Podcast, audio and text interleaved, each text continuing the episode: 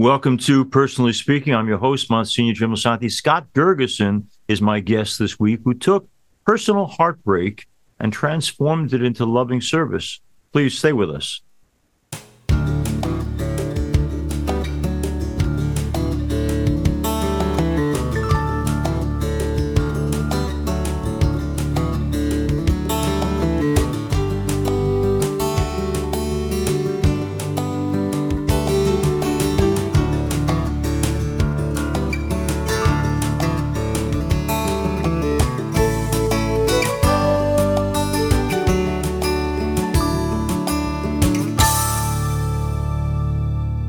Welcome to Personally Speaking. I'm your host, Monsignor Jim Lisante, and Scott Gegerson joins me now.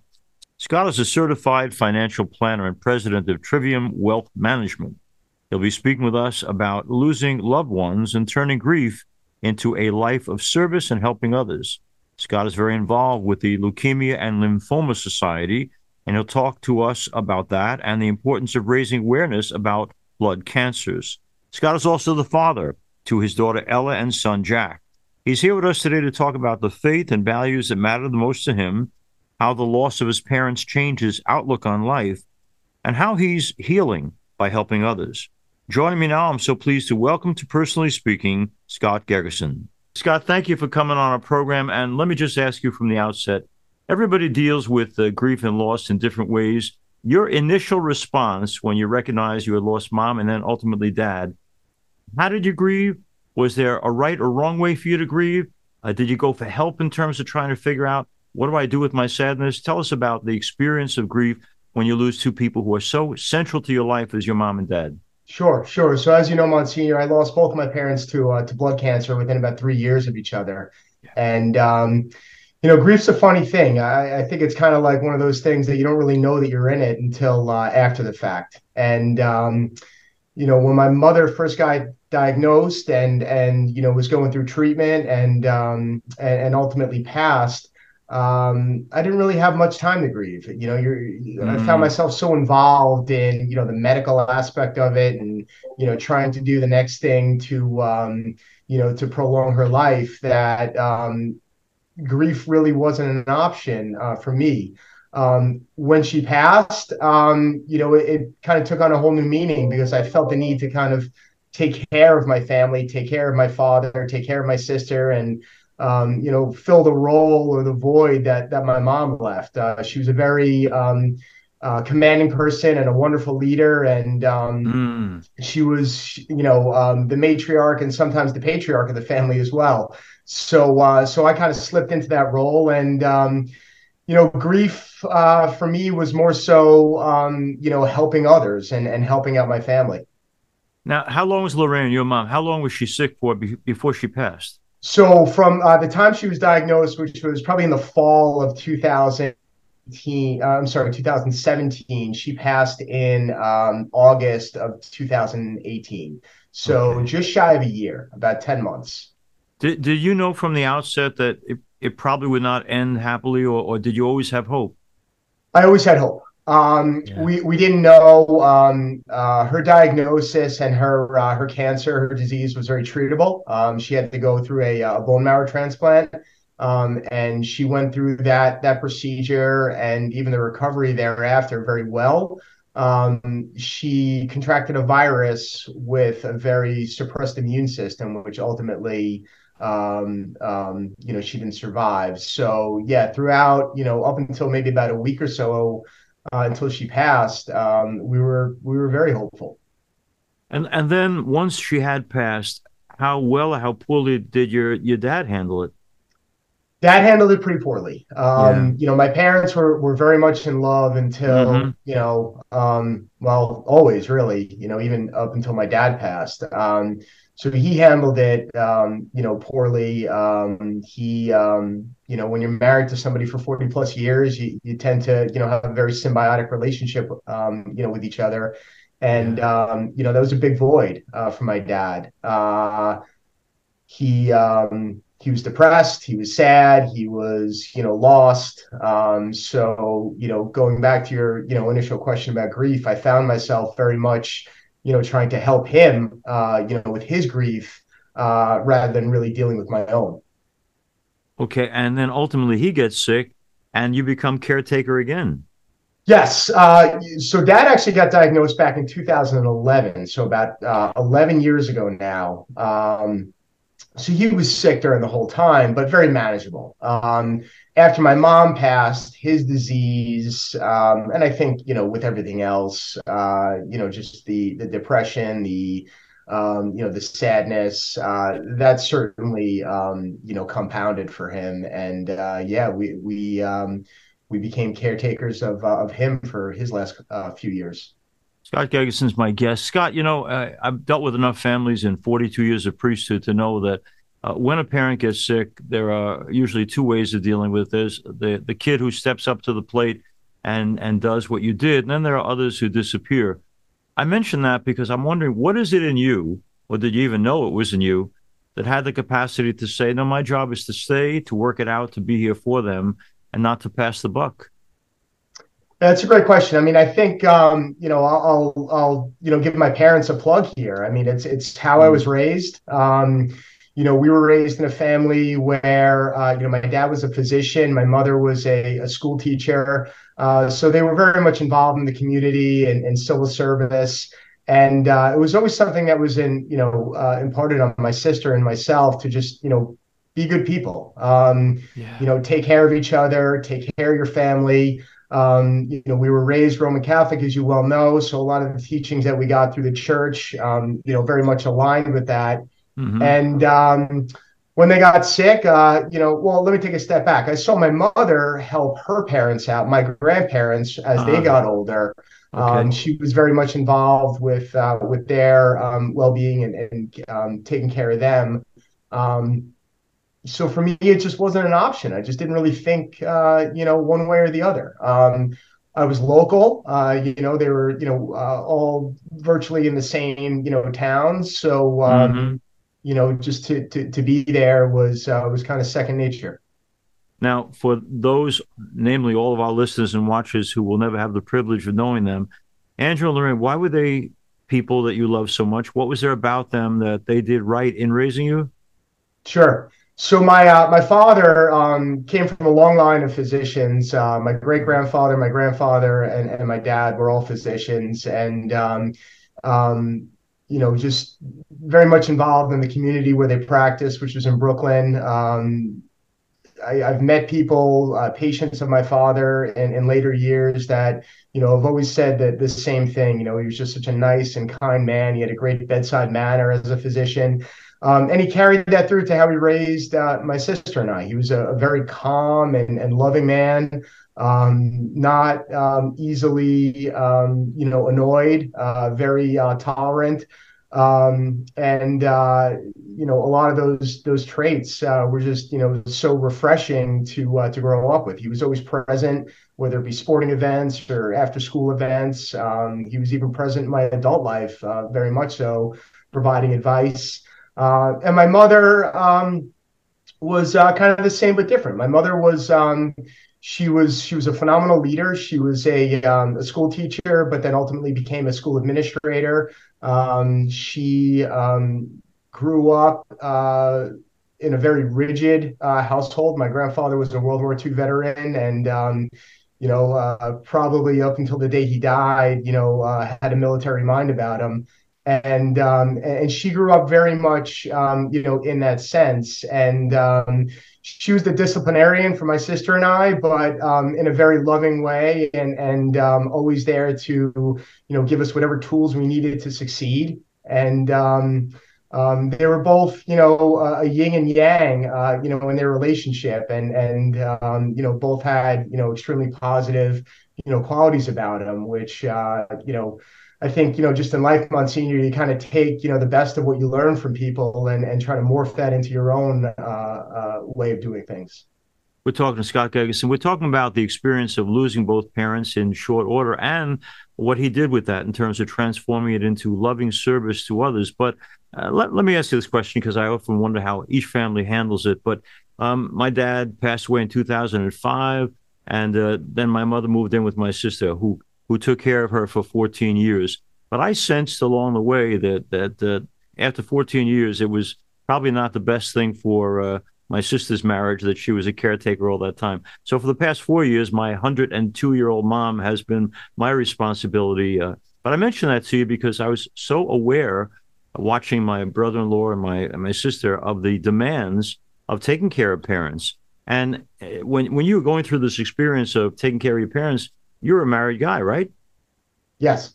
So how in the world do you do you try to make sense of I got to be there for my parents, but I've also got this new family. How did you handle it, Scott? So it's difficult. It's it's definitely you know uh, you know takes its toll on a on a marriage and a relationship. Um, mm-hmm. You know I think that um, you know you just try to make decisions that uh, you know are the best for everybody. Um, uh, you know the best for you know uh, the children involved. Uh, the mm-hmm. best for you know uh, in my case it was my father um, that, that that had lived with us. Um, you know it's it's it's a balancing act. Um, yeah, you know, yeah. we, we would joke sometimes that it was like having, you know, a third child uh, with, you know, a lot of demands and a lot of, you know, needs, but in a very different and and much more, you know, serious uh, um, um, respect. So, mm-hmm. Um, yeah, it's it's it's certainly something that um, uh, was difficult, and um, you know, yeah, those, no, those ramifications it, still live on. No, no doubt about that. We're talking Scott. Scott, the the experience I had of um, someone in my parish, wonderful girl named Cara Scanio. Mom suffers from breast cancer and then passes away. And and this beautiful young girl, college girl, decides uh, rather than give into the experience of loss and let it go at that, I'm going to spend uh, a lot of my time doing whatever I can to fundraise and educate on the experience of breast cancer for others what Young Cara is doing, you've been doing for quite a while in terms of trying to help people understand the challenges of the particular cancers that afflicted your parents, doing important fundraising. I'm just wondering, how did you come to decide, and what's precisely gave you the energy, devotion, and courage to say, I'm not just going to mourn my parents, I'm going to do something positive to help others so that maybe others don't have to suffer the way they did? Yeah, yeah.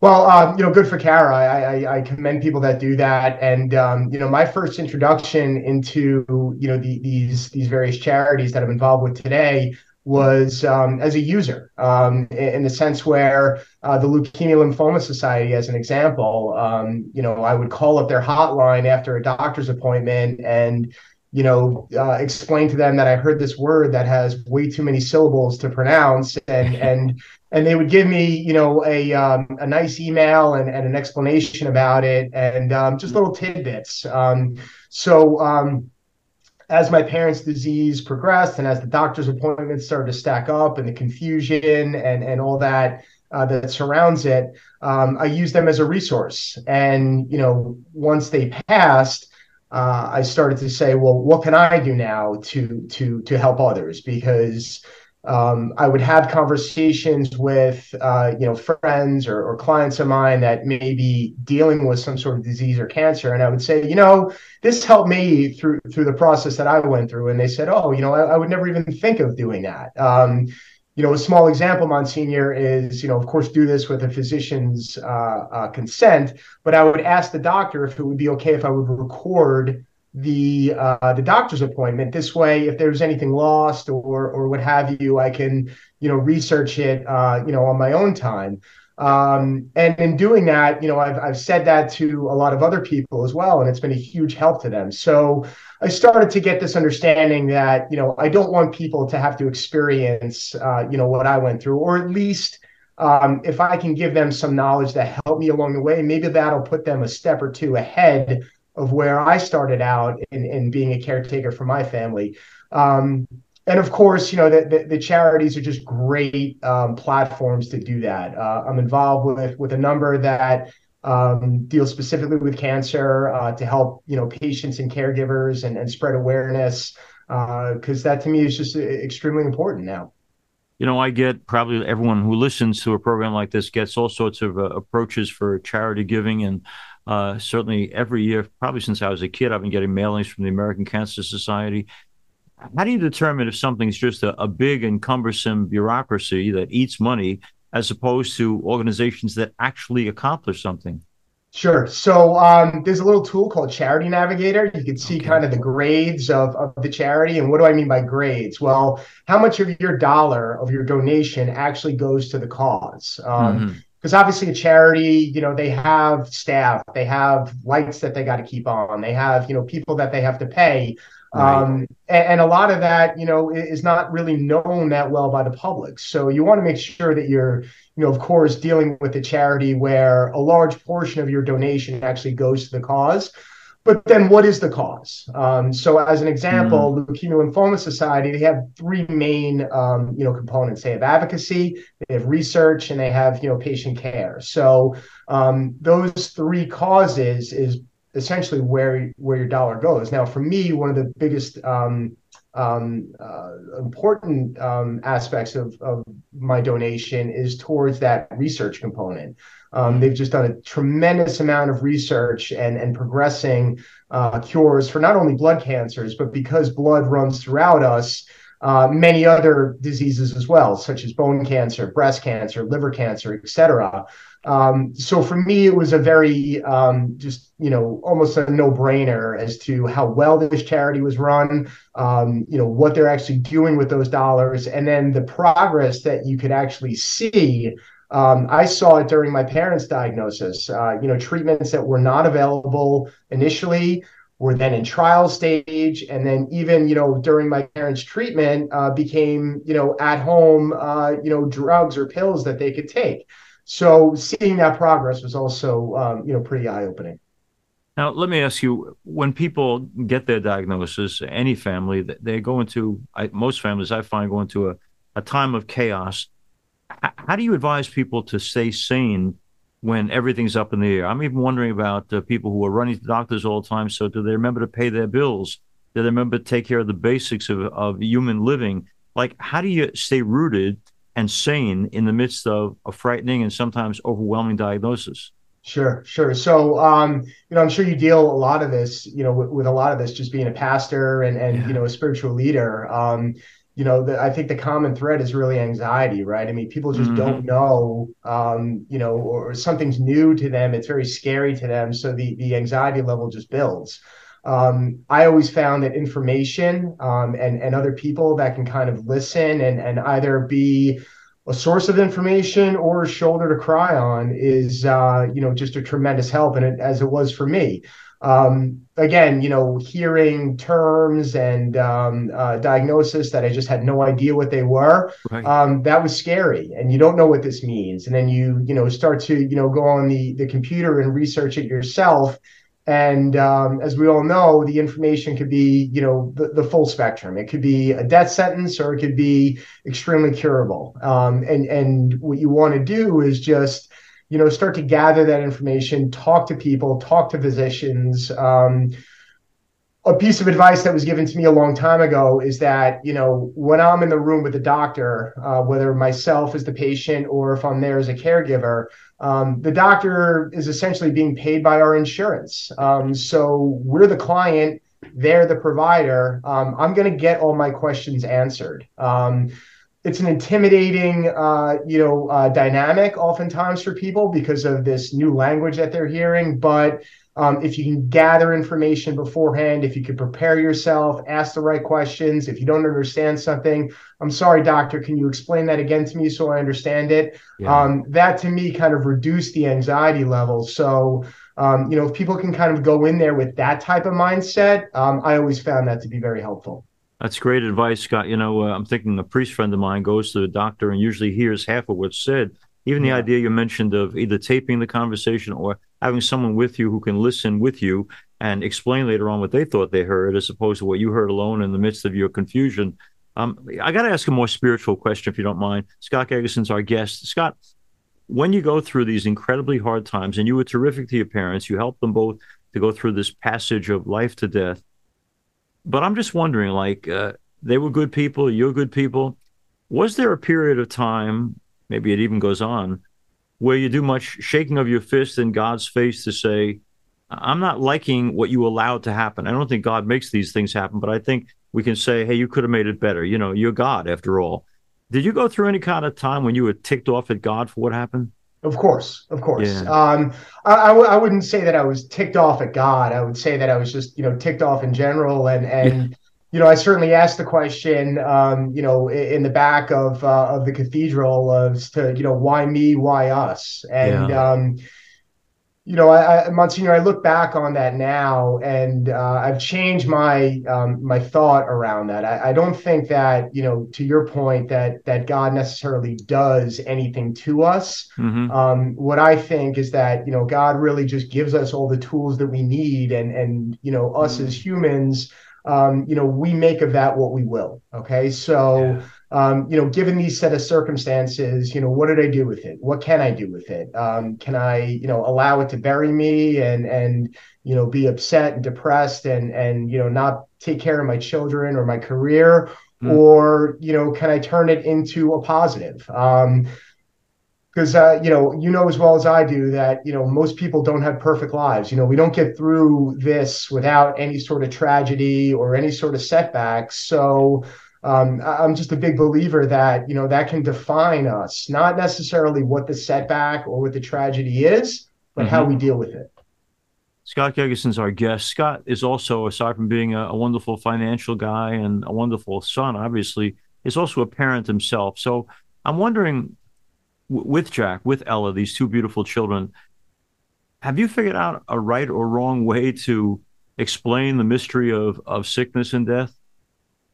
You know it's tough. Um, you know my my uh, my daughter ella who's going to be nine um, you know she remembers full well when when both of my parents got sick and and ultimately their passing. Um, she doesn't like to talk about it. Um, it certainly has affected her uh, she knows that they're in heaven. Uh, we've, you know, certainly explained what heaven is, but you know, for a young child, that's very difficult. Um, she does attend Catholic schools, so she's getting, you know, um, you know, an education, you know, uh, around that, and um, you know, certainly, um, you know, we'll, we'll, bring that home and answer questions. Mm-hmm.